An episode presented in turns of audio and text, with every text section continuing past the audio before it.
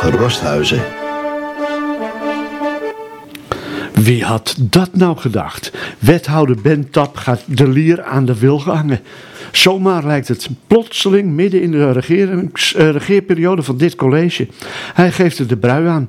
Hij vond het niet zo leuk meer, schijnt hij te hebben gezegd. Niet leuk meer? Werd die wethouder omdat het hem wel leuk leek? Ik heb mijn aflevering van West-Friese kopstukken, die helemaal aan hem was gewijd, nog eens bekeken. Dat was tijdens zijn eerste periode. Toen kwam hij bij mij en de kijkers over als iemand die weet wat hij doet en met genoegen het welslagen ervan beleeft. Hij zei dat een echte D66er nooit zomaar iets aanneemt omdat het in de krant stond. Altijd vragen blijven stellen.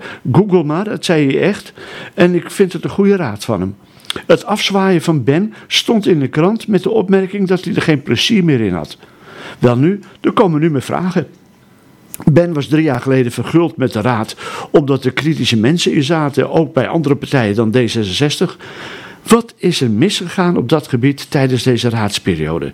Is er geen sprake meer van flink kritisch gevraag waardoor je het juiste pad juist scherper gaat zien? Is er alleen maar gezeur en gezeik? In zijn aflevering van de West-Friese kopstukken zei hij dat hij zichzelf elke dag de vraag stelt: is dit goed voor de stad? En als je echt iets voor de stad wilt bereiken, dan moet je bestuurder worden, want dan kun je aan de knoppen draaien. Hoe komt het dan dat het gedraai aan de knoppen niet meer de motivatie iets goeds te doen ondersteunde?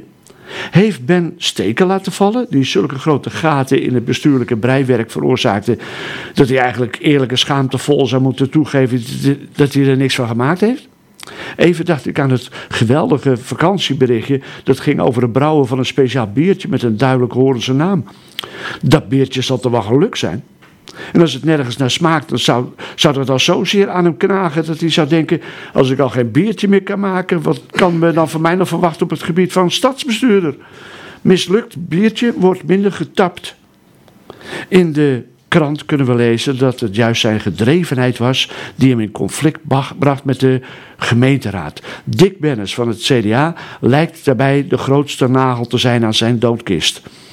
Wat moet je denken van een man die Ben prijst voor zijn visie die horen oversteeg en tegelijkertijd van harte indiener was van een motie van treurnis tegen Ben Tap?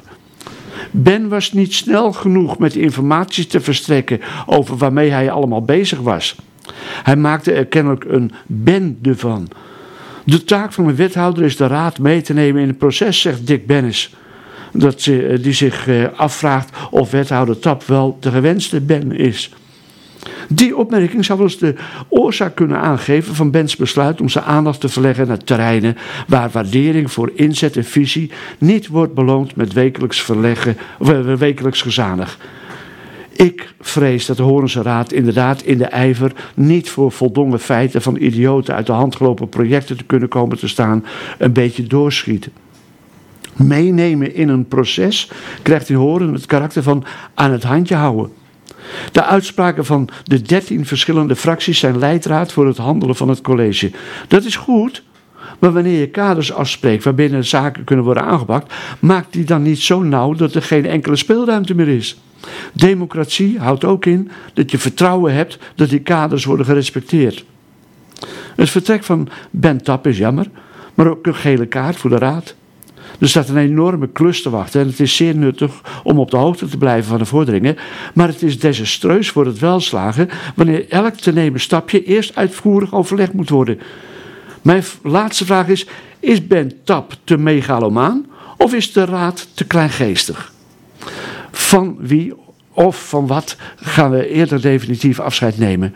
Van de volgens Ben zo fantastisch gevonden Horense project De Halve Maan of van Ben zelf? Ik zal ze beide missen.